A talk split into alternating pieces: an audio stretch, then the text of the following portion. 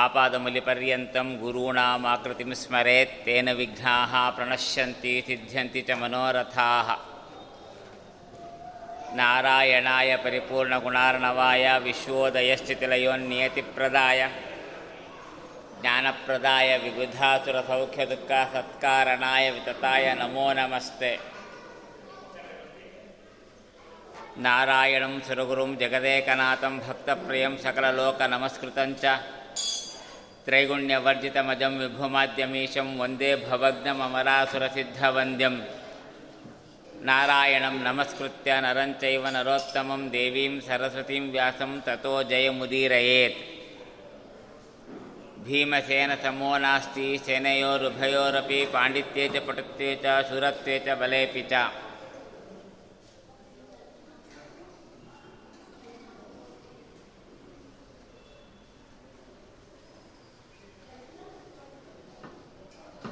ಭೀಮಸೇನ ದೇವರಿಗೆ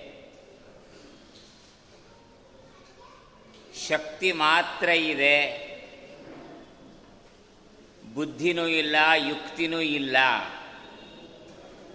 ಬರೀ ಹುಂಬ, ಇನ್ನೇನು ಬರೋದಿಲ್ಲ. ಎದ್ದಾತದ ತಿಂತಿದ್ದ, ಸಿಕ್ಕವ್ರು ಎದುರಿಗೆ ಸಿಕ್ಕವನು ಹೊಡೆದಾಗ್ತಿದ್ದ ಎರಡೇ ಅವನು ಗೊತ್ತಿನ ಏನೂ ಗೊತ್ತಿಲ್ಲ. ಅಂತ ಈಗಿನ ಚಿತ್ರಣಕಾರರು ಚಿತ್ರಿಸಿದ್ದಾರೆ.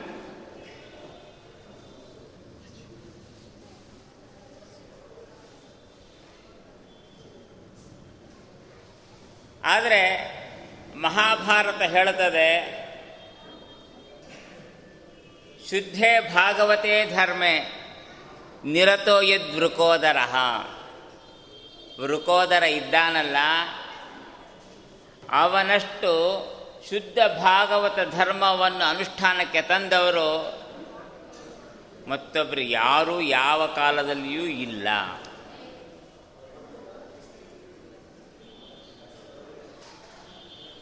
ಆಚಾರ್ಯರು ಒಂದು ಸ್ವಾರಸ್ಯಕರವಾದ ವಿಚಾರವನ್ನು ಹೇಳ್ತಾರೆ. ಭೀಮನಿಗೆ ಸಾಮರ್ಥ್ಯ ಇದೆ. ದುರ್ಯೋಧನಾದಿಗಳನ್ನು ಕೊಂದು ಹಾಕುವ ಸಾಮರ್ಥ್ಯ, ದುರ್ಯೋಧನ ದುಶ್ಯಾಸನ ಇತ್ಯಾದಿಗಳನ್ನು ಕೊಂದು ಹಾಕುವ ಸಾಮರ್ಥ್ಯ ಭೀಮಸೇನನಿಗೆ ಇದೆ. ಯಾಕೆಂದರೆ ಮುಂದೆ ಕೊಂದಿದ್ದಾನೆ. ಅಲ್ಲ, ಮುಂದೆ ಹದಿನಾಲ್ಕು ವರ್ಷ ಕಳೆದ ಮೇಲೆ ಮಹಾಭಾರತ ಯುದ್ಧದಲ್ಲಿ ದುರ್ಯೋಧನಾದಿಗಳನ್ನು ಕೊಂದು ಹಾಕಿದ್ದಾನೆ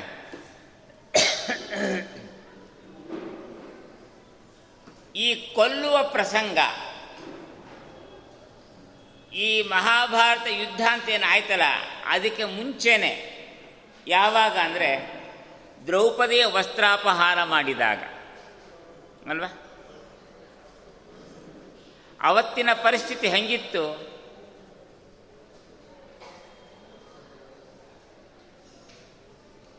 ಬರೀ ಪುರುಷರೇ ತುಂಬಿರುವ ಗಂಡಸರೇ ತುಂಬಿರುವ ಸಭೆ ಅದು, ಅಲ್ವಾ?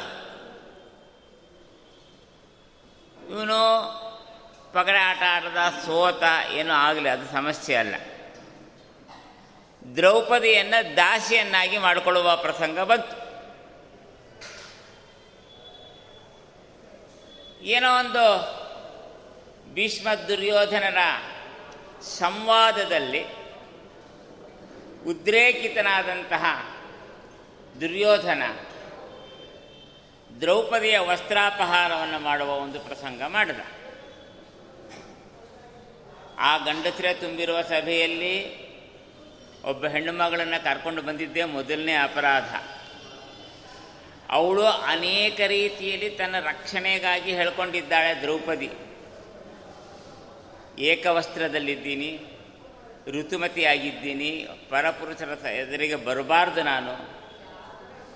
ಇತ್ಯಾದಿ ಅನೇಕ ವಿಚಾರಗಳನ್ನು ಹೇಳಿದರೂ ಕೇಳದೆ ದರ ದರ ಎಳ್ಕೊಂಡು ಬಂದ ತುಂಬಿದ ಸಭೆಯಲ್ಲಿ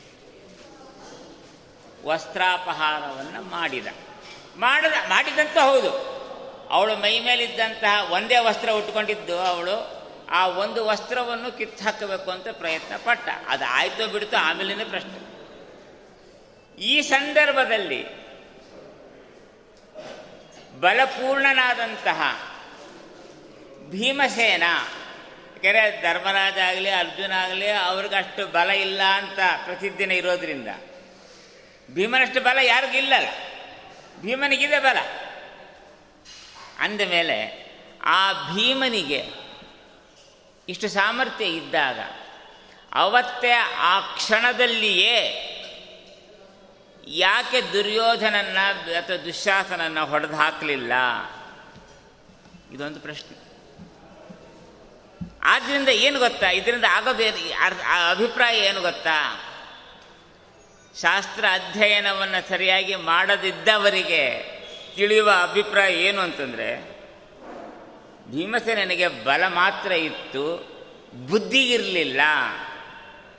ಬುದ್ಧಿ ಇಲ್ಲದ ಕಾರಣದಿಂದಾಗಿ ಅವ ಆಗ ಹೊಡಿಲಿಲ್ಲ, ದುರ್ಯೋಧನನಿಗೆ ಮುಂದೆ ಯಾವಾಗಲೂ ಹೊಡೆದ. ಬುದ್ಧಿವಂತರಾದರೆ ಏನು ಮಾಡಬೇಕು? ಯಾವಾಗ ಅಪರಾಧ ಮಾಡಿದ್ದಾನೆ ಆವಾಗ ಹೊಡಿಬೇಕು. ಯೋಚನೆ ಮಾಡಿರಿ. ಅಪರಾಧ ಮಾಡಿದಾಗ ಹೊಡಿಬೇಕು, ಇನ್ನು ಯಾವಾಗಲೂ ತನಗೆ ಬಿಡುವಿದ್ದಾಗ, ಆಗ ಬಿಡುವಿರಲಿಲ್ಲಪ್ಪ, ಈಗ ಹೊಡಿತೀನಿ ಅಂತ. ಇದು ಬುದ್ಧಿವಂತರ ಲಕ್ಷಣ ಅಲ್ಲ. ಆದ್ದರಿಂದ ಅವನಾಗ ಹೊಡಿಲಿಲ್ಲ, ಈಗ ಹೊಡೆದಿದ್ದಾನೆ. ಅಂತ ಹಿಂಗೆ ಪ್ರಕಾರಕವಾಗಿ ಆ ವಿಚಾರವನ್ನು ಹೇಳಿದಾಗ, ಆಗ ಶ್ರೀಮದಾಚಾರ್ಯಂದರು, ಅವನು ಸರ್ವಜ್ಞ ಶಿರೋಮಣಿ ಆದ್ದರಿಂದ ನಮ್ಮ ಭೀಮಸೇನ ಸರ್ವಜ್ಞ ಶಿರೋಮಣಿ ಅನ್ನೋದನ್ನು ತೋರಿಸ್ಲಿಕ್ಕೆ ಇದೇ ಒಂದು ಕಾರಣ. ಏನಂತಂದರೆ, ಅವನು ವಸ್ತ್ರಾಪಹಾರವನ್ನು ಸಹಿಸಿಕೊಂಡ ದ್ರೌಪದಿಯ ವಸ್ತ್ರಾಪಹಾರ ಏನಿದೆ, ಅದನ್ನು ಆತ ಸಹಿಸಿಕೊಂಡಿದ್ದಾನೆ. ಕಾರಣ ಏನು? ಏನು ಕಾರಣ ಅಂತಂದರೆ, ಅವನು ಸರ್ವಜ್ಞ ಶಿರೋಮಣಿ ಆದದ್ದೇ ಕಾರಣ.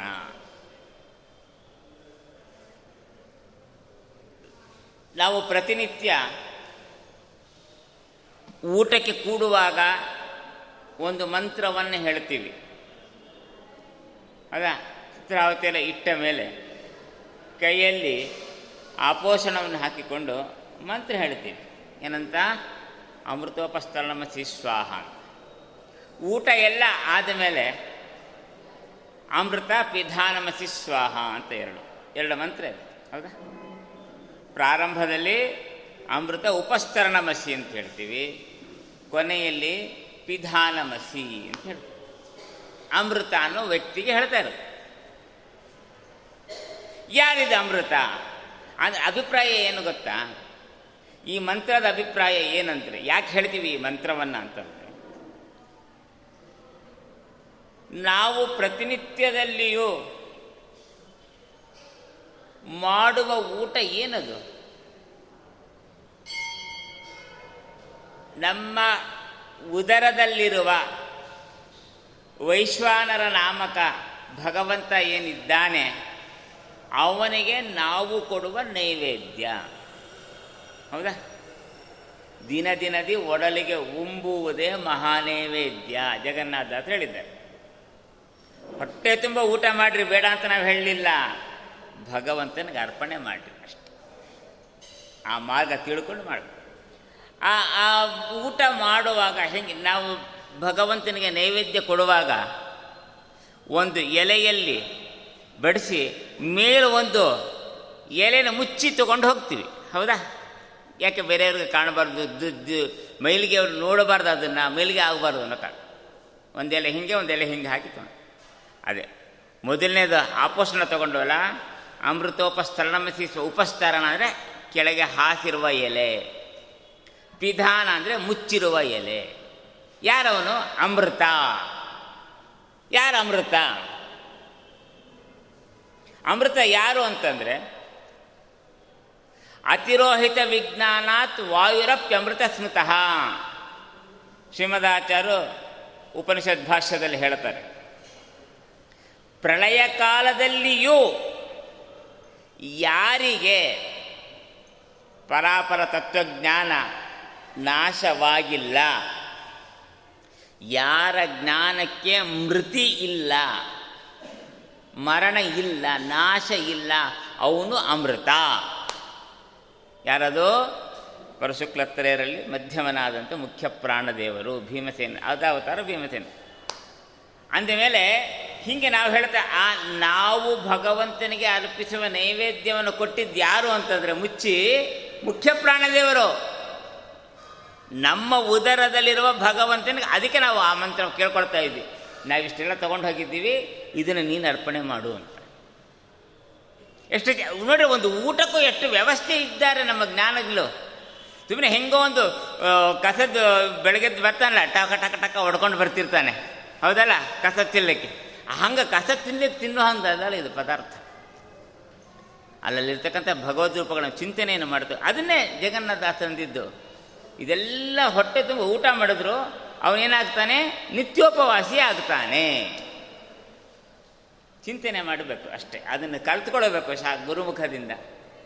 ಆಗ ಅರ್ಥ ಆಗ್ತದೆ ಇಂತಹ ಪ್ರಳಯ ಕಾಲದಲ್ಲಿಯೂ ಕೂಡ ಯಾರಿಗೆ ಮೃತಿನೇ ಇಲ್ಲವೋ, ಜ್ಞಾನದ ಮರುವೂ ಇಲ್ಲವೋ ಅವನಿಗೆ, ಅವನು ಅಮೃತ. ಅಂತಹ ಮುಖ್ಯ ಪ್ರಾಣದೇವರು ಭೀಮನಾಗಿ ಹುಟ್ಟು ಬಂದಿದ್ದಾನೆ. ಅದಕ್ಕೆ ವೇದ ಏನು ಹೇಳ್ತು? ಬಳಿತ್ತ ತತ್ವಪೂಷೆ ಧಾಯಿ ದರ್ಶಕಂ ದೇವಸ್ಯ ಭರ್ಗ ಜನಿ. ಅಲ್ಲ? ಬಳಿತ್ಥ ಬಟ್ ಅದು ಬಳಿತ್ಥ ಅನ್ನೋದಿದೆಲ್ಲ ವೇದದಲ್ಲಿ ಎಲ್ಲಿ ಡಕಾರ ಬರ್ತದೆ, ವೇದದಲ್ಲಿ ಮಾತ್ರ ಅಲ್ಲೆಲ್ಲ ಲಕಾರ ಉಪಯೋಗಿಸ್ತಾರೆ. ಅಗ್ನಿಮೀಳೆ ಅಂತಿದೆ. ನಮ್ಮ ಶಬ್ದ ಹೆಂಗಿದೆ? ಅಗ್ನಿ ಈಳೆ ಅನ್ನೋ ಶಬ್ದ ಅದು. ಸ್ತೋತ್ರ ಮಾಡ್ತೀನಿ ಅಂತ ಅರ್ಥ. ಆದರೆ ಡಕಾರ ಬಂದಿದ್ರಿಂದ ಅಲ್ಲಿ ಲಕಾರ ಹಾಕ್ಕೊಂಡಿದ್ದಾರೆ ಹಾಗೆ ಭಟ್ ಇತ್ತ ಬಡಿತ್ತ ಬಳಿತ್ತ ಅಂತ ವೇದದಲ್ಲಿ ಆಗುತ್ತದೆ ಭಟ್ ಅಂದರೆ ಜ್ಞಾನಪೂರ್ಣ. ಇತ್ತ ಅಂದರೆ ಇದೇ ರೀತಿಯಾಗಿ. ಇದೇ ರೀತಿಯಾಗಿ ಹೆಂಗೆ? ಮೂಲ ರೂಪದಲ್ಲಿ ಹೆಂಗೆ ಅವನು ಜ್ಞಾನಪೂರ್ಣನಾಗಿದ್ದಾನೋ ಅವತಾರದಲ್ಲೂ ಅವನು ಹಾಗೆ ಇದ್ದಾನೆ. ಯಾಕಂದರೆ ಅವನ ಆಖಣಾಶ್ಮ ಅಲ್ಲ? ಅವನು ಒಬ್ಬನಿಗೆ ಕಲ್ಯಾದಿ ದೈತ್ಯರ ಆವೇಶ ಇಲ್ಲವಾದ್ದರಿಂದ ಮೂಲದಲ್ಲಿ, ಸ್ವರೂಪದಲ್ಲಿ ವ್ಯತ್ಯಾಸವಾಗಿಲ್ಲ. ಮಿಕ್ಕವರಿಗೆಲ್ಲರಿಗೂ ಕೂಡ ಮೂಲದಲ್ಲಿ ಅತ್ಯಂತ ಪರಮಶುದ್ಧರಾಗಿದ್ದರು ಅವತಾರಗಳಲ್ಲಿ, ಮೂಲದಲ್ಲಿಯೇ ಎಡವಟ್ಟಾಗ್ತದೆ ರುದ್ರಾದಿ ದೇವತೆಗಳಿಗೆ, ಕಲ್ಯಾದಿ ಆವೇಶಗಳು. ಅವತಾರದಂತೆ ಇನ್ನೂ ವ್ಯತ್ಯಾಸ ಆಗೇ ಆಗುತ್ತದೆ ಆದ್ದರಿಂದ ಅಂತಹ ಮುಖ್ಯ ಪ್ರಾಣದೇವರು ಪ್ರಳಯ ಕಾಲದಲ್ಲಿಯೇ ತತ್ವಜ್ಞಾನ ಕಳೆದುಕೊಳ್ಳದಿರುವ, ಯಾಕಂದ್ರೆ ನಾವೆಲ್ಲ ಏನಾಗಿರ್ತೀವಾಗ ಸುಷುಪ್ತಿ ಸಂಸ್ಥಾನ. ಒಳ್ಳೆ ಗಾಢ ನಿದ್ರೆ ನಮಗೆ ಆವಾಗ ಪ್ರಳಯ ಕಾಲದಲ್ಲಿ ಏನು ಗೊತ್ತಿಲ್ಲ. ಹೆಣ ಬಿದ್ದಂಗೆ ಬಿದ್ದಿರ್ತೀವಿ ಲಿಂಗದೇಹದಲ್ಲಿ ಸಹಿತ. ಏನು ಗೊತ್ತಾಗ? ಆದರೆ ಆ ಮುಖ್ಯ ಬ್ರಹ್ಮವಾಯುಗಳಿಗೆ ಏನಾಗ್ತದೆ? ಆಗಲೂ ತತ್ವಜ್ಞಾನ ಇರ್ತದೆ. ಆಗಲೂ ಅವರು ಧ್ಯಾನ ಮಾಡ್ತಾ ಕೂತಿರ್ತಾರೆ. ಬರೀ ಇನ್ನೇನು ವ್ಯಾಪಾರ ಮಾಡೋದಿಲ್ಲ ಅಷ್ಟೇ. ಧ್ಯಾನಂಗತಾನ್ ಸುಶುಪ್ತಿ ಸಂಸ್ಥಾನ, ಶ್ರುತಿ ಸಂಸ್ಥಾನ ಸುಶುಪ್ತಿ ಸಂಸ್ಥೆ ನಿಯಮ ಇದ್ದಾವೆ. ಧ್ಯಾನಾಸಕ್ತರಾಗಿ ಕೂತಿರ್ತಕ್ಕಂಥ ವ್ಯಕ್ತಿಗೆ ಅಜ್ಞಾನಿ ಅಂತಕ್ಕಂಥ ಪಟ್ಟ ಕಟ್ಟುವ ಯೋಗ್ಯತೆ ನಿಮಗಿಲ್ಲ. ಯಾಕೆ ಸುಮ್ಮನಿದ್ದ ಹಾಗಾದರೆ? ಯಾಕೆಂದರೆ ಸರ್ವಂ ಸೇಹೆ ಮನಸ. ಎಲ್ಲವನ್ನು ಸಹನ ಮಾಡಿಕೊಂಡ ಮನಸ್ಸಿನಿಂದಲೇ. ಇದು ಅಪರಾಧ. ನನ್ನ ಹೆಂಡತಿ ಅಲ್ಲ ಇದು. ಒಂದು ಹೆಂಗಸು. ಅಲ್ವಾ? ಬರೀ ಭೀಮನ ಹೆಂಡತಿಯಾಗಿ ಯೋಚನೆ ಮಾಡಬೇಕಾದ ವಿಚಾರ ಇಲ್ಲ ಅಲ್ಲಿ. ಯಾವುದೇ ಒಂದು ಹೆಂಗಸಿಗೆ ಅನ್ಯಾಯ ಆಗ್ತಾ ಇದೆ ಇದು. ಇಲ್ಲಿ ಆಗಿರೋದು ಎಲ್ಲವೂ ಅನ್ಯಾಯವೇ. ಮೊದಲು ಜೂಜಾಟನೇ ಅನ್ಯಾಯ. ಅದರಲ್ಲೂ ಮೋಸದ ಆಟ. ಸೋತಿಲ್ಲದಿದ್ರು ಸೋತಿದ್ದಾನೆ ಅಂತ ಉದ್ಘೋಷ ಮಾಡಿದ್ದು. ಸೋತಿಲ್ಲದವನ ಹೆಂಡತಿಯನ್ನು ಅಪಹಾರ ಮಾಡಿರೋದು. ವಸ್ತ್ರಾಪ ಎಲ್ಲವೂ ಅನ್ಯಾಯದ ಪರಮಾವಧಿ. ಇಷ್ಟೊಂದು ಅನ್ಯಾಯ. ಯಾಕೆಂದರೆ ಒಂದು ಸಣ್ಣ ಉದ- ಉದಾಹರಣೆ. ದಕ್ಷ ಪ್ರಜಾಪತಿಗೂ ರುದ್ರದೇವರಿಗೂ ಯಾವುದೋ ಒಂದು ಕಾರಣದಲ್ಲಿ ವೈಮನಸ್ಯ ಬಂತು. ಮಾವ ಅಳಿಯ ಅವರಿಬ್ಬರು ದಕ್ಷ ಪ್ರಜಾಪತಿ, ಮಾವ, ರುದ್ರದೇವರು ಅಳಿಯ. ಮಾವ ಅಳಿಯಂಗ ಅದು ಸಹಜನೇ. ಮಾವ ಅಳಿಯನಿಗೆ ವೈಮನಸ್ಯ ಬರೋದು ಇವತ್ತಿನ ಹೊಸದಲ್ಲ. ಆದರೆ ಆ ದಕ್ಷ ಪ್ರಜಾಪತಿ ಪರಂಪರೆಯಿಂದ ನಡ್ಕೊಂಡು ಬಂದೇ ಇದೆ ಅದು. ಮಾವಾಳಿಯನ ಜಗಳಗಳು ಆ ಒಂದು ಸಂದರ್ಭದಲ್ಲಿ ಏನೋ ವ್ಯತ್ಯಾಸ ಆಗಿ ಅವನಿಗೆ ರುದ್ರದೇವರಿಗೆ ಕಲ್ಯಾವೇಶ ಇದೆ. ಹೌದಾ? ಆ ತಾರತಮ್ಯದಲ್ಲಿ ಎಷ್ಟು ದೊಡ್ಡ ವ್ಯಕ್ತಿ ರುದ್ರದೇವರು. ಅಂತಹ ಭಾರತೀಯ ನಂತರದ ಕಕ್ಷದಲ್ಲಿರುವ ರುದ್ರದೇವರಿಗೆ ಕಲ್ಯಾವೇಶ ಇದ್ದಾಗ ಇವನು ಯಾರು ಸಾಮಾನ್ಯ ವ್ಯಕ್ತಿ, ಒಬ್ಬ ದಕ್ಷ ಪ್ರಜಾಪತಿ ಅವನಿಗಿಲ್ಲದೆ ಇರ್ತದ? ಆ ಕಾಮಕ್ರೋಧ ಇದ್ದರೆ ಇದು ಕಲ್ಯಾವೇಶಗಳ ದೈತ್ಯಾವೇಶ ಇದ್ದರೆ ನಮಗೆ ಕಾಮಕ್ರೋಧಗಳೆಲ್ಲ ವಿಕಾರ ಆಗ್ತಾ ಇರ್ತದೆ. ಆ ಕೋಪದಿಂದ ಏನೋ ಒಂದು ಶಾಪ ಕೊಟ್ಟು ಬಿಟ್ಟ ಏನಂತ? ಯಜ್ಞದಲ್ಲಿ ಭಾಗ ಇಲ್ಲದಂಗೆ ಆಗಲಿ ಅಂತ. ಒಂದು ಸಾರಸ್ಯ ಆಯಿತು ಅವತ್ತು. ಶಾಪ ಕೊಟ್ಟು ಬಿಟ್ಟ ಅವ. ಯಾರು ಕೇಳಬೇಕು ಅವನ ಶಾಪನ? ಇರೋರೆಲ್ಲ ಅವನಿಗಿಂತ ಮೇಲಿನವರು ದೇವತೆಗಳು. ದಕ್ಷ ಪ್ರಜಾಪತಿಗಿಂತ ಮೇಲಿನವ್ರು ಯಾರು ಕೇಳಿಲ್ಲ ಯಜ್ಞ ಮಾಡೋದು ಮಾಡ್ತಿದ್ರು, ರುದ್ರರಿಗೆ ಆಹುತಿ ಕೊಡೋದು ಕೊಡ್ತಾನೆ ಇದ್ರು, ನಿಲ್ಲಿಸ್ಲೇ ಇಲ್ಲ. ತನ್ನ ಶಾಪಕ್ಕೆ ಬೆಲೆನೇ ಇಲ್ಲದಂಗೆ ಆಗೋಯ್ತು. ಒಮ್ಮೆ ಅವನಿಗೆ ಪ್ರಜಾಪತಿ ಪಟ್ಟ ಸಿಕ್ತು, ಆಗ ತಾನೇ ಒಂದು ಯಾಗ ಮಾಡಿದ, ಯಾಗದ ಸಕಲ ದೇವತೆಗಳನ್ನು ಕರೆಸಿದ. ರುದ್ರದೇವರನ್ನ, ಸತೀದೇವಿಯನ್ನು ಮಾತ್ರ ಕರೀಲಿಲ್ಲ. ಆ ಕಾಲಕ್ಕೆ ಸತೀದೇವಿ ಅಂದು ಅಪ್ಪನ ಮನೆ, ಕಾರ್ಯಕ್ರಮ ನಡೀತಾ ಇದೆ. ಕರಿಬೇಕು, ಅಪ್ಪ ನಮ್ಮನ್ನು ಕರೀಲ್ಲ ಅಂತ ನಾವು ಮಕ್ಕಳಾಗಿ ನಾವು ಯಾಕೆ ಯೋಚನೆ ಮಾಡಬೇಕು? ನಾವು ಮಕ್ಕಳು ನಮ್ಮ ಕರ್ತವ್ಯ ಇದೆ, ನಿನಗಂತೂ ಮಾವ ನನಗೆ ಅಪ್ಪ ಹೋಗೋಣ ಬನ್ನಿರಿ ಇಬ್ಬರು ಅಂತ ಹೇಳಿದರು. ಹೋಗಬೇಕೋ ಬೇಡವೋ ಅಂತ ವಿಚಾರ ಬಂತು. ಧರ್ಮಶಾಸ್ತ್ರ ಪ್ರಕಾರ ಹೋಗಬೇಕು ಅಂತೇ ಬಂತು. ಪಾ, ಸತೀದೇವಿ ಹೇಳಿದ್ರು ರುದ್ರದೇವರು ಒಪ್ಪಿಕೊಂಡ. ಹೋಗಬೇಕು. ಕಾರ್ಯ, ಬೇರೆ ಯಾವುದೋ ಕಾರ್ಯಕ್ರಮಕ್ಕೆ ಹೋಗದಿದ್ರೂ ಪರವಾಗಿಲ್ಲ. ಭಗವಂತನ ಆರಾಧನಾ ರೂಪವಾದಂತಹ ಕಾರ್ಯಕ್ರಮಕ್ಕೆ ಕರೀದೇ ಇದ್ದರೂ ಹೋಗಬೇಕು. ಯಾರೇ ಕರೆದ್ರು, ಯಾರ ಮೇಲೆ ನಡೆದ್ರು, ಹೋಗಬೇಕು ಅಂತೆಲ್ಲ ಆಯಿತು ಕೊನೆಗೆ. ಆದರೂ ಬೇಡ, ಹೋಗಬೇಡ, ಅವನು ಅಯೋಗ್ಯ. ನಿಮ್ಮ ಅಪ್ಪ ಇದ್ದಾನಲ್ಲ ಮಹಾ ದುರಭಿಮಾನಿ. ಹಂಗೆ ಹಂಗೆ ಏನೇನೋ ಏನೇನೋ ಹೇಳ್ದ, ಮಾಡ್ದ. ಸರಿ, ಏನೋ ಸರಿ, ನಾನೇ ನಿಮ್ಮಿಬ್ಬರು ಮಾವಾಳಿನ ಜಗಳನ್ನ. ಮತ್ತು ಅವಳು ಹಣೆ ಬರಲ್ಲ, ಅಪ್ಪನೂ ಬಿಡೋಂಗಿಲ್ಲ, ಗಂಡನೂ ಬಿಡಂಗಿಲ್ಲ. ಈ ಮಗಳು ನಾನು ಹೋಗಿ ಸಮಾಧಾನ ಮಾಡಿ ಬರ್ತೀನಿ ಅಂತೇಳಿ ಅವಳು ಹೊರಟು ಬಿಟ್ಲು. ಹೊರಟಾಗ ಅಲ್ಲಿ ನೋಡಿದ್ಲು, ದೊಡ್ಡ ಜ್ಞಾನಿ ಅವಳು. ಯಾರು ನಮ್ಮ ಸತೀದೇವಿ. ಸಾಮಾನ್ಯ ಹೆಂಗಸಲ್ಲ ಅವಳೇನು. ಸಕಲ ವೇದವನ್ನು ಬಲ್ಲಂಥ ಮಹಾಜ್ಞಾನಿ ನೋಡಿದ್ಲು. ಯಜ್ಞದಲ್ಲಿ ಮಾಡ್ತಿರ್ತಕ್ಕಂತಹ ಅನ್ಯಾಯವನ್ನು ನೋಡಿದ್ಲು. ಅಪ್ಪ, ನನ್ನ ಗಂಡನಿಗೆ ವೈರ ಮಾಡ್ತಾ ಇದ್ದೀಯ ಅಂತ ನಾನು ಹೇಳೋದಿಲ್ಲ, ವೇದಶಾಸ್ತ್ರಕ್ಕೆ ವಿರೋಧ ಮಾಡ್ತಾ ಇದ್ದೀಯಲ್ಲ ಅಂದು ಒಂದೇ ಮಾತು ಹೇಳಿದ್ಲು ಅವಳು. ನಿಜ, ನನ್ನ ಗಂಡಂಗೆ ಅನ್ಯಾಯ ಮಾಡಿದ್ದು ನಾನು ಪ್ರತಿಭಟನೆ ಮಾಡಬೇಕು. ಅದನ್ನು ಒಂದು ಬದಿಗಿಡು ಅದು ಆಮೇಲೆ ಮಾತಾಡೋಣ. ಅದಕ್ಕಿಂತಲೂ ಮುಖ್ಯ, ಯಾಕೆಂದರೆ ಆ ರುದ್ರದೇವರಿಗಿಂತ ಹೆಚ್ಚಿನದು, ಯಾವುದು ವೇದ. ಅದಕ್ಕೆ ವಿರೋಧ ಮಾಡ್ತಾ ಇದ್ದೀರ ಅದ್ರ ದ್ರೋಹ ಕಟ್ಕೋತಾ ಇದ್ದೀಯಲ್ಲ? ಏನು ಮೂರ್ಖ ನೀನು? ಇಂತಹ ಅಧರ್ಮವನ್ನು ಮಾಡ್ತಾ ಇದ್ದಾಗ ನೋಡಿದಂತಹ ನಾವು ಏನು ಮಾಡಬಹುದು? ಮೂರು ಕೆಲಸ ಮಾಡ್ಬೋದು ನಾವು. ಎಲ್ಲಾದರೂ ಅಧರ್ಮ ನಡೀತಾ ಇದ್ದರೆ ನಾವು ಮಾಡಬಹುದಾದದ್ದು ಮೂರು ಕೆಲಸ. ನಮಗೆ ಅಧಿಕಾರ, ನಮ್ಮ ವ್ಯಾಪ್ತಿಗಿರೋದು ಪ್ರಭುಶ್ಚೇತ್ ಸಾಮರ್ಥ್ಯ ಇದ್ದರೆ ಅವನು ಯಾರು ಏನು ಅಂತ ಹಿಂದೆ ಮುಂದೆ ನೋಡಿದ್ರೆ ತಲೆ ಕಡ್ದಾಕ್ಬಿಡ್ಬೇಕು. ಯಾರೇ ಆಗಿರಲಿ ಪಾಪ ಬರೋದು, ಅವನು ಅಧರ್ಮ ಮಾಡ್ತಾ ಇದ್ದಾನೆ ಅಂತಾದರೆ. ಮೊದಲನೇದು. ಎರಡು, ಅದು ಆಗಲಿಲ್ಲ ಅಂತಂದರೆ ಎರಡನೇದು, ನಾಲ್ಗೆ ಕತ್ತರಿಸಿ ಹಾಕಬೇಕು ಅವನು ಅದು ಆಗಲಿಲ್ಲ ಅಂತಂದರೆ ಕರ್ಣೋಪಿದಾಯ ನಿರ್ಯಾತ್.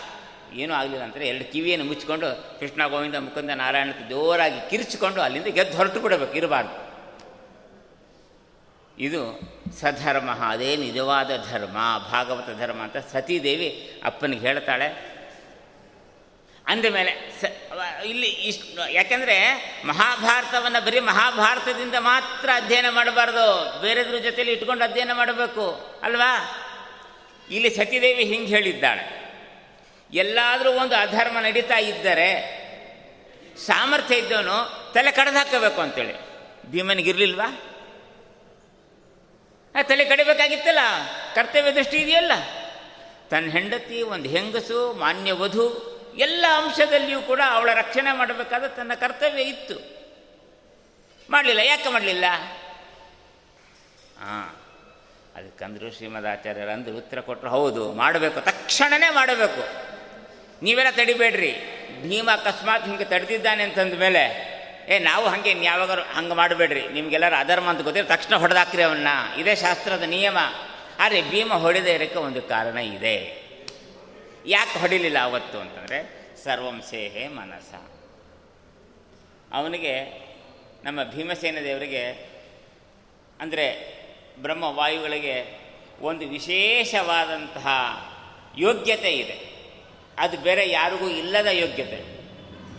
ಏನಂದರೆ ಪರಮಾತ್ಮನ ಸಂಕಲ್ಪ ಏನು ಅನ್ನೋದು ಅವನಿಗೆ ಗೊತ್ತಿದೆ ನಮಗೆ ಇವತ್ತು ಗೊತ್ತಿಲ್ಲ, ಅಲ್ವಾ? ಇವತ್ತು ಏನಾಗುತ್ತದೆ ಅಥವಾ ಇನ್ನೊಂದು ಅರ್ಧ ಗಂಟೆಯಲ್ಲಿ ಏನಾಗತ್ತೆ ಅನ್ನೋದು ನಮಗೆ ಗೊತ್ತಿಲ್ಲ. ಓಹೋ, ಹೌದಾ? ಹಂಗಿತ್ತ.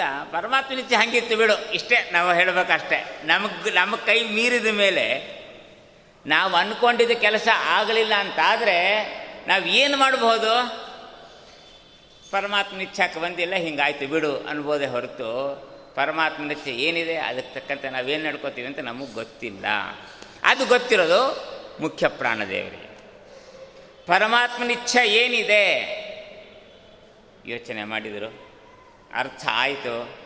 ಈಗ ಕೊಲ್ಲುವ ಇಚ್ಛ, ದುರ್ಯೋಧನನನ್ನು ಕೊಲ್ಲುವ ಇಚ್ಛ ಭಗವಂತನಿಗೆ, ಶ್ರೀಕೃಷ್ಣನಿಗೆ ಇಲ್ಲ ಅನ್ನೋದು ಭೀಮಸೇಂದ್ರಿಗೆ ಗೊತ್ತಾಯಿತು.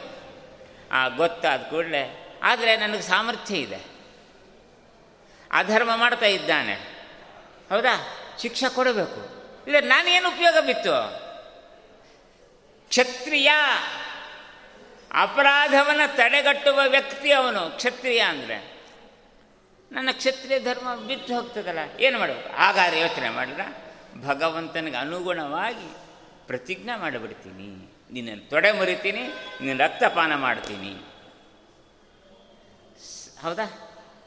ಸಂಕಲ್ಪ ಮಾಡಿಬಿಟ್ರೇ ಒಂದು ಪ್ರತ್ಯೇಕ ಫಲ ಇದೆ. ಹೌದಲ್ಲ? ನಮಗೊಂದು ಸಂಕಲ್ಪ ಪ್ರತಿನಿತ್ಯ ನಾವೇನು ಹೇಳ್ತೀವಿ? ಬೆಳಗ್ಗೆ ಎದ್ದು ಕೂಡಲೇ ಹೇಳುವ ಮಂತ್ರ ಯಾವುದದು? ಅಹಂ ಕಾಶಿಂ ಗಮಿಷ್ಯಾಮಿ ತತ್ರೇವ ನಿವಸಾಮ್ಯಹಂ. ಬೆಳಗ್ಗೆ ಎದ್ದು ಕೂಡಲೇ ಪ್ರತಿಯೊಬ್ಬರು ಸಂಕಲ್ಪ ಮಾಡಬೇಕು. ಏನಂತ?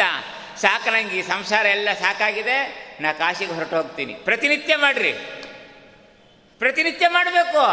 ಅದರಿಂದ ಒಂದು ಪ್ರತ್ಯೇಕ ಕಾಶಿ ವಾಸ ಫಲಂ ಲಭ್ಯತೆ ಕಾ, ಅಷ್ಟು ಸಂಕಲ್ಪ ಮಾಡಿ ನಿಮ್ಮ ಮನೆ ನೀವು ವಾಸ ಮಾಡಿರಿ ಹೆಂಡತಿ ಮಕ್ಕಳ ಜೊತೆ ನಿಮಗೇನಾಗ್ತದೆ? ಕಾಶಿವಾಸದ ಪುಣ್ಯವೇ ಬರ್ತದೆ. ಮಾಡಬೇಕು. ಅಹಂ ಕಾಶಿಂ ಗಮಿಷ್ಯಾಮಿ ತತ್ರೇ ನಿವಸಾಮ್ಯಹಂ ಇತಿ ಬ್ರುವಾಣ ಸತತಂ. ಕಾಶಿವಾಸ ಫಲಂ ಲಭ್ಯತೆ ಪ್ರತಿನಿತ್ಯ ಹೇಳಬೇಕು. ಯಾವತ್ತೂ ಒಂದು ಹೇಳೋದಲ್ಲ. ಪ್ರತಿನಿತ್ಯ ಹೇಳೋದ್ರಿಂದ ಒಂದು ಪ್ರತ್ಯೇಕವಾದ ಪುಣ್ಯ ಬರ್ತದೆ. ಅಂದಮೇಲೆ ಒಂದೊಂದು ಪುಣ್ಯದ ಕೆಲಸಕ್ಕೆ ಸಂಕಲ್ಪ ಮಾತ್ರ ಇಚ್ಛಾವ ವಿಷ್ಣು ಧರ್ಮೇನ ನಿಷ್ಫಲ. ಇಚ್ಛಾಪಟ್ಟರು ಸಾಕು, ಸಂಕಲ್ಪ ಮಾಡಿದರೆ ಸಾಕು, ವಿಷ್ಣು ಧರ್ಮದಲ್ಲಿ ಪುಣ್ಯ ಬಂದೇ ಬರ್ತದೆ. ಆ ಒಂದು ಅರ್ಧ ಅಭಿಪ್ರಾಯವನ್ನು ಅರ್ಥಕೊಂಡಿರ್ತಕ್ಕಂಥ ಶಾಸ್ತ್ರವನ್ನು ಅಧ್ಯಯನ ಮಾಡಿದಂಥ ನಮ್ಮ ಭೀಮಸೇನ ದೇವರು ಆ ಕ್ಷಣದಲ್ಲಿ ಸಂಕಲ್ಪ ಮಾಡಿಬಿಟ್ರು. ಸಂಕಲ್ಪ ಮಾಡಿದ್ರಿಂದ ಏನಾಯಿತು? ಪುಣ್ಯ ಬಂತು. ಪಾಪ ಬರಲಿಲ್ಲ. ಇನ್ನು ಮುಂದೆ ಕೊಲ್ಲವರೇ ಇದ್ದಾರೆ, ಪರಮಾತ್ಮ ಇಚ್ಛಾನುಸಾರವಾಗಿ ಪರಮಾತ್ಮ ಇಚ್ಛಾಕ್ಕೆ ಅನುಗುಣವಾಗಿ ನಡ್ಕೊಂಡಂಗೂ ಆಯಿತು. ಎರಡೂ ಆಗುತ್ತದೆ. ಆದ್ದರಿಂದ ಯಾವ ವಂಶದಲ್ಲಿಯೂ ಕೂಡ ಅವನು ರುಜು ಯೋಗಿನೇ ಹೊರತು ವಕ್ರ ಯೋಗಿ ಅಲ್ಲ. ರುಜು ವಕ್ರ ಅಂತ ಎರಡು ಥರ ವ್ಯತ್ಯಾಸ ಇದೆ. ಮಿಕ್ಕವರೆಲ್ಲ ವಕ್ರ ಯೋಗಿಗಳು ಅವರೊಬ್ಬನೇ ರುಜು ಯೋಗಿ ಇದು ಹೀಗೆ ಅಲ್ಲಿ ಆ ಒಂದು ಸಂದರ್ಭದಲ್ಲಿ. ಇನ್ನೊಂದು ವನವಾಸದಲ್ಲಿ ಇದ್ದಾಗ ವನವಾಸದಲ್ಲಿ ಇದ್ದಾಗ ನೆನ್ನೆನೆ ಹೇಳದಂತೆ, ಧರ್ಮರಾಜ ದ್ರೌಪದಿ ಜೊತೆಯಲ್ಲಿ ವಾದ ಮಾಡುವಾಗ, ಸೋಲುವ ಒಂದು ಪ್ರಸಂಗದಲ್ಲಿ ಅವಳನ್ನೇನೋ ಒಂದು ಛೇಡಿಸಿ ಕಳಿಸಿಬಿಟ್ಟ. ಆ ವಾದವನ್ನೇ, ದ್ರೌಪದಿಯ ವಾದವನ್ನು ಭೀಮಸೇನ ಮುಂದುವರೆಸಿದ. ಏನೇನೋ ಮಾಡಿ ಎಲ್ಲ ಹೇಳಿದ. ಧರ್ಮರಾಜ ಕೊನೆಯಲ್ಲಿ ಒಂದು ಅಳುವಿನ ಉತ್ತರ. ಕೈಲಾಗದೇ ಇದ್ದವ್ರು ಮಾಡ್ತಾರಲ್ಲ. ಕೈಲಾಗದೇ ಇದ್ದವರು ಒಂದು ಉತ್ತರ ಕೊಡಬೇಕಾಗ್ತದೆ. ಏನಾಗ್ತದೆ? ನನ್ನ ಕೈಲಾಗಲ್ಲ. ಇಷ್ಟೇ. ಇನ್ನೇನು ಹೇಳಲಿಕ್ಕಾಗೋದಿಲ್ಲ, ಹೌದಾ? ನಾಳೆಯಿಂದ ಧನುರ್ಮಾಸ. ಬೆಳಗ್ಗೆ ಹೇಳ್ರಿ ಸ್ನಾನ ಮಾಡಿರಿ, ಪೂಜೆ ಮಾಡಿರಿ. ಹ್ಞೂ, ಎಲ್ಲ ಕೇಳ್ಕೊಂಡು ಹೋಗಿರ್ತಾರೆ. ಮಾಡಿದ್ದೇನೆಂದರೆ, ಇಲ್ಲ ರೀ, ಚಳಿ ಆಯಿತು, ಮಾಡ್ಲಿಕ್ಕೆ ಆಗಲಿಲ್ಲ. ಯಾಕೆ ನಮ್ಮ ಕೈಲಾಗಲಿಲ್ಲ ಯಾವ ಏನೋ ಒಂದು ಕಾರಣ ಒಟ್ಟು ಆಗಲಿಲ್ಲ ಅಂತ ಮಾದೆ. ಹಾಗೆ ಹೇಳಿದಾಗ, ಆಗ ಭೀಮಸೇಂದ್ಯರು ಒಂದು ಮಾತು ಕೇಳ್ತಾರೆ. ಏನಪ್ಪ, ನಿನಗೆ ಕೈಲಾಗಲ್ಲ ಅಥವಾ ನಿನಗೆ ಸಾಮರ್ಥ್ಯ ಇಲ್ಲ ಅಂತ ನೀನು ಕೂತು ಬಿಟ್ಟರೆ ವೇದಶಾಸ್ತ್ರಗಳು ಹೇಳುತ್ತೆ ಯಾಕೆ? ಇದು ಯೋಚನೆ ಮಾಡುವಂದು ನಿನಗೆ ಕೈಲಿ ಆಗತ್ತೋ ಇಲ್ವೋ ಅನ್ನೋ ಅಭಿಪ್ರಾಯ ವೇದಕ್ಕೆ ಗೊತ್ತಿಲ್ವಾ? ಗೊತ್ತಿಲ್ಲದೆ ಹೇಳಿದೀಯಾ? ನೀವು ಏನಾಗಿದೆ ಗೊತ್ತಾ? ಇವತ್ತು ನಮ್ಮ ಹಣೆ ಬರ ಏನಾಗಿದೆ ಗೊತ್ತಾ? ಈಗೊಂದು ನೂರು ವರ್ಷದ ಹಿಂದೆ, ಒಂದು ಎಪ್ಪತ್ತೆಂಬತ್ತು ವರ್ಷದ ಹಿಂದೆನೇ ಆಗಲಿ, ಅವತ್ತು ಎಪ್ಪತ್ತೆಂಬತ್ತು ವರ್ಷದ ಹಿಂದಕ್ಕೂ ಇವತ್ತಿಗೂ ಜೀವನ ಕ್ರಮ ಏನಾಗಿದೆ ಗೊತ್ತಾ? ಇವತ್ತು ಒಂದು ಹತ್ತು ನಿಮಿಷ, ಒಂದು ಎರಡು ನಿಮಿಷ, ನೆನ್ನೆ ಹೋಯ್ತಲ್ಲ ಕರೆಂಟು? ಏ ನಮಗೆ ಏನೂ ಗೊತ್ತಾಗೋದೇ ಇಲ್ಲ. ಹಿಂದೆಲ್ಲ ನಡಿ ಜನರಿರ್ಲಿಲ್ವಾ ಅವರೆಲ್ಲ ಆಗೆಲ್ಲ ಕರೆಂಟ ಇತ್ತ? ದೀಪಗಳಿತ್ತ? ಅವ್ರು ಹಾಗೆ ಅದಕ್ಕೆ ಸಿದ್ಧಾಗಿದ್ದರು ನಾವು ಇವತ್ತು ಈ ಟ್ಯೂಬ್ಲೈಟಿಗೆ ಫಿಟ್ ಆಗಿಬಿಟ್ಟಿದ್ದೀವಿ. ನಮಗೆ ಇವತ್ತು ಹೋಗ್ಬಿಟ್ರೆ ಬೇರೆ ಏನು ಮಾಡಬೇಕು ತೋರೋದೇ ಇಲ್ಲ. ಅಷ್ಟೇ ನಿಮ್ಮ ಹಣೆ ಬಾರ ಅದು. ಯಾವುದೋ ಒಂದಕ್ಕೆ ನೀವು ಜೋತು ಬಿದ್ದಿದ್ದೀರಿ. ವರ್ಷಕ್ಕೆ ಒಂದು ದಿವಸ ಯಾವತ್ತು ನಮ್ಮ ಅಪ್ಪನ ಶ್ರಾದ್ದದ ದಿವಸ ಮಡಿ ಮಾಡಬೇಕು. ಅವತ್ತು ಮಡಿ ಅಂದ್ರೆ ಅವತ್ತೊಂದೇ ದಿವಸ ಅನ್ಕೊಂಬಿಟ್ಟಿದ್ದಾನವ ಹೌದಾ? ಅವತ್ತು ಅಪ್ಪ ಅವನ ಹಣೆ ಬರ ನೋಡಬೇಕು ಮಡಿ ಮಾಡಿದ್ದನ್ನ, ಆ, ಬ- ರಾಜರು ಅಶ್ವಮೇಧ ಯಾಗ ಮಾಡಿದ್ರು ಅಷ್ಟು ಆಯಾಸ ಬಿಟ್ಟಿರೋದಿಲ್ಲ ಇವನು ಒಂದು ಮಡಿ ಮಾಡಿ ಒಂದು ಮಡ್ಪಂಚ ಇಟ್ಕೊಳ್ಳಿಕ್ಕೆ ಎಷ್ಟು ಆಯಾಸ ಆಗಿರ್ತದೆ ಅವನಿಗೆ. ಯಾಕೆ? ನಿತ್ಯ ಮಾಡಿ ಗೊತ್ತಿಲ್ಲ. ಪ್ರತಿನಿತ್ಯ ಮಾಡಿ ಗೊತ್ತಿದ್ರೆ ಸಹಜವಾಗಿ ಹೊರಟೋಗ್ತದೆ. ಆದರೆ ಮಾಡಿ ಗೊತ್ತಿಲ್ಲದವನಿಗಾದರೆ ಹೊಸದಾಗಿ ಮಾಡಿದ್ರೆ ಕಷ್ಟ ಆಗ್ತದೆ ಆದ್ದರಿಂದ ಅನಾದಿ ಕಾಲದಿಂದಲೂ ಕೂಡ ಭಗವಂತನ ಆರಾಧನೆಯನ್ನು ಮಾಡತಕ್ಕಂಥ ಕ್ರಮ ಭೀಮಸೇನನಿಗೆ ಮುಖ್ಯ ಪ್ರಾಣದೇವರು ಗೊತ್ತು, ಬೇರೆ ಯಾರಿಗೂ ಗೊತ್ತಿಲ್ಲ. ಆದ್ದರಿಂದ ಅದು ನಡ್ಕೊಂಡು ಹೋಗಿರ್ತದೆ. ಅವರಿಗೇನು ಆಶ್ಚರ್ಯ ಅಲ್ಲ. ಎಲ್ಲವನ್ನೂ ಪರಮಾತ್ಮನಿಗೆ ಅರ್ಪಣೆ ಮಾಡ್ತಾರೆ. ಈಗ ಭೀಮಸೇನ ದೇವರು ಅದೇ ಕೇಳಿದ್ರು. ಹಿಂಗೆ ಅಂದುಬಿಟ್ರೆ ನೀನು? ಕೈಲಾಗಲ್ಲ ಅಂತ ಅಂದುಬಿಟ್ರೆ? ಸಾಧ್ಯ ಇದು ಇದು ವಾದ ಸರಿಯಾಗುತ್ತದ? ಕೈಲಾಗಲ್ಲ ಅನ್ನೋ ವಾದ ಸರಿಯಲ್ಲ ನಮ್ಮಲ್ಲಿ. ಗೀತಾದಲ್ಲಿ ಭಗವಂತ ಒಂದು ಮಾತು ಹೇಳ್ತಾನೆ ಅಜ್ಞಾನಾಂಬುದಿ ಮದ್ದಸ್ಯ ತಥೋ ದುಃಖ ತರುನ್ನು ಕಿಂ. ನಿನಗೆ ಗೊತ್ತಿಲ್ಲ, ಆಗಲ್ಲ. ಇದೇ ದೊಡ್ಡ ಅಪರಾಧ. ಆ, ಗೊತ್ತಿಲ್ಲ ಅನ್ನೋದು ಅಪರಾಧ ಅಲ್ಲ ಅನ್ಕೋಬೇಡ್ರಿ. ಗೊತ್ತಿಲ್ಲ ಅನ್ನೋದೇ ಮೊದಲನೇ ಅಪರಾಧ. ಯಾಕೆ ಗೊತ್ತಾಗಿಸ್ಕೊಳ್ಳಿಲ್ಲ ಅಂತ? ಸರಿಯಪ್ಪ, ಎಲ್ಲವೂ ಪರಮಾತ್ಮನೇ ಮಾಡಿಸೋದು ಅಲ್ವಾ? ಅವನು ಪ್ರೇರಕ. ನಂದೇನಿದೆ? ಅವನು ಮಾಡಿಸಿದ್ರೆ ಮಾಡ್ತೀನಿ. ಕೊನೆಗೆ ಅಲ್ಲಿಗೆ ಬಂದು ನಿಂತ, ಆಗಲೇ ಕರ್ತ ಶಾಸ್ತ್ರಾರ್ಥವತ್ವಾತ್, ದತ್ತ ಸ್ವಾತಂತ್ರ್ಯ ಸಂಧಿ. ನಿಮಗೊಂದು ಜೀವನಿಗೆ ಒಂದು ಅಂಶದಲ್ಲಿ ಸ್ವಾತಂತ್ರ್ಯ ಇದೆ ಅನ್ನೋದನ್ನು ಭೀಮಚಂದ್ರ ಪ್ರತಿಪಾದನೆ ಮಾಡಿ ತೋರಿಸಿಕೊಟ್ಟ ಮಾಡಬೇಕು. ಪುಣ್ಯ ಪಾಪ ಯಾರಿಗಿದೆ? ಸ್ವರ್ಗ ನರಕಕ್ಕೆ ಯಾರು ಹೋಗ್ತಾರೆ? ಅವನೊಬ್ಬ ಕರ್ತ. ಯಾರು ಹೋಗ್ತಾರೆ? ರಾಜರು ಒಂದು ಕಡೆ ಹೇಳ್ತಾರೆ ಲಕ್ಷ್ಮೀ ಶೋಭಾನೆಯಲ್ಲಿ. ಅಲ್ಲ, ಪರಮಾತ್ಮನಿಗೆ ಪಾಪ ಬಂದಿದೆ, ಹಂಗೆ ಮಾಡ್ದ, ಹಿಂಗೆ ಮಾಡ್ದ, ನಿಷಿದ್ಧ ಮಾಡ್ದ ಅಂತೆಲ್ಲ ಹೇಳ್ತೀರ ಕೃಷ್ಣನಿಗೆ? ಅವನು ಅವನು ನಿಷಿದ್ಧ ವ್ಯಾಪಾರ ಮಾಡಿದ್ದಾನೆ ಅಂತ ಆದರೆ ಅವನಿಗೂ ಒಂದು ನರಕ ಇರಬೇಕಲ್ವ? ನಾವೆಲ್ಲ ಪಾಪ ಮಾಡಿದಾಗ ನಮಗೊಂದು ನರಕ ಅಂತ ಏನಿದೆ ಹೌದಾ? ರಿಸರ್ವ್ ಆಗಿ. ಹಾಗೆ ಭಗವಂತನಿಗೊಂದಿರ್ಬೇಕು ಅಂತ ಪರಮಾತ್ಮನನ್ನ ಬ್ರಹ್ಮಾಂಡ ವ್ಯಾಪ್ತನಾದಂಥ ಭಗವಂತನಿಗೆ ಹಾಕುವ ಒಂದು ನರಕ, ಅದೆಲ್ಲಿದಪ್ಪ? ಯಾವ ನರಕದಲ್ಲಿದೆ? ಯಾವ ನರಕ? ಅದು ಹೆಂಗಿದೆ? ಹೆಂಗಿದೆ? ಏನಿದೆ ಅಲ್ಲಿ? ಹೇಳು. ಅಂತ ಕೇ ಹಾಸ್ಯ ಮಾಡಿ ಕೇಳ್ತಾರೆ. ಅಂದಮೇಲೆ ಪರಮಾತ್ ಎಲ್ಲವೂ ಭಗವಂತನೇ ಪ್ರೇರಕ ಆಗಿದ್ದರು. ಇವನಿಗೆ ಸ್ವರೂಪ ಸಿದ್ಧವಾದಂಥ ಹಠ, ನೆನ್ನೆ ಹೇಳಿದಂತೆ ಒಂದು ಹಠ ಅಂತಕ್ಕಂಥ ಒಂದು ವ್ಯವ, ಸ್ವಭಾವ ಅದು ಅವನಿಗಿದೆ. ಅದಕ್ಕೆ ಅನುಗುಣವಾಗಿ ವ್ಯಾಪಾರ ಮಾಡಬೇಕು. ಅದು ನಾವು ಎಲ್ಲೆಲ್ಲಿದ್ದೀವಿ? ಯಾವ ದೇಶ ಕಾಲದಲ್ಲಿದ್ದೀವಿ ಆ ದೇಶ ಕಾಲಕ್ಕೆ ತಕ್ಕಂತೆ ಧರ್ಮ ಕರ್ಮಾನುಷ್ಠಾನ ಮಾಡಲೇಬೇಕು. ಮಾಡು ಅಂತ ಸಂಕಲ್ಪ ಮಾಡಿಸ್ತಾರೆ. ಅನೇಕ ವಿಚಾರಗಳಾಗುತ್ತದೆ ಅಂದರೆ ಎಲ್ಲವನ್ನು ಭಗವಂತನೇ ಮಾಡಿದ ನಿಜ. ಅಲ್ಲ, ನರತೆ ತತ್ಕ್ರಿಯತೆ ಕಿಂಚನಾರೆ ಮಹಾಮರ್ಘಂ ಮಾಘಂ ಚಿತ್ರಮರ್ಚ ತೇನ ವಿನಾ ತೃಣಮಪ್ಪಿನ ಚಲತಿ. ಹೌದಾ ಒಂದು ಹುಲ್ಲು ಕಡ್ಡಿ ಅಲ್ಲಾಡಬೇಕಾದ್ರೂ ಭಗವಂತನ ಪ್ರೇರಣೆನೇ ಬೇಕು.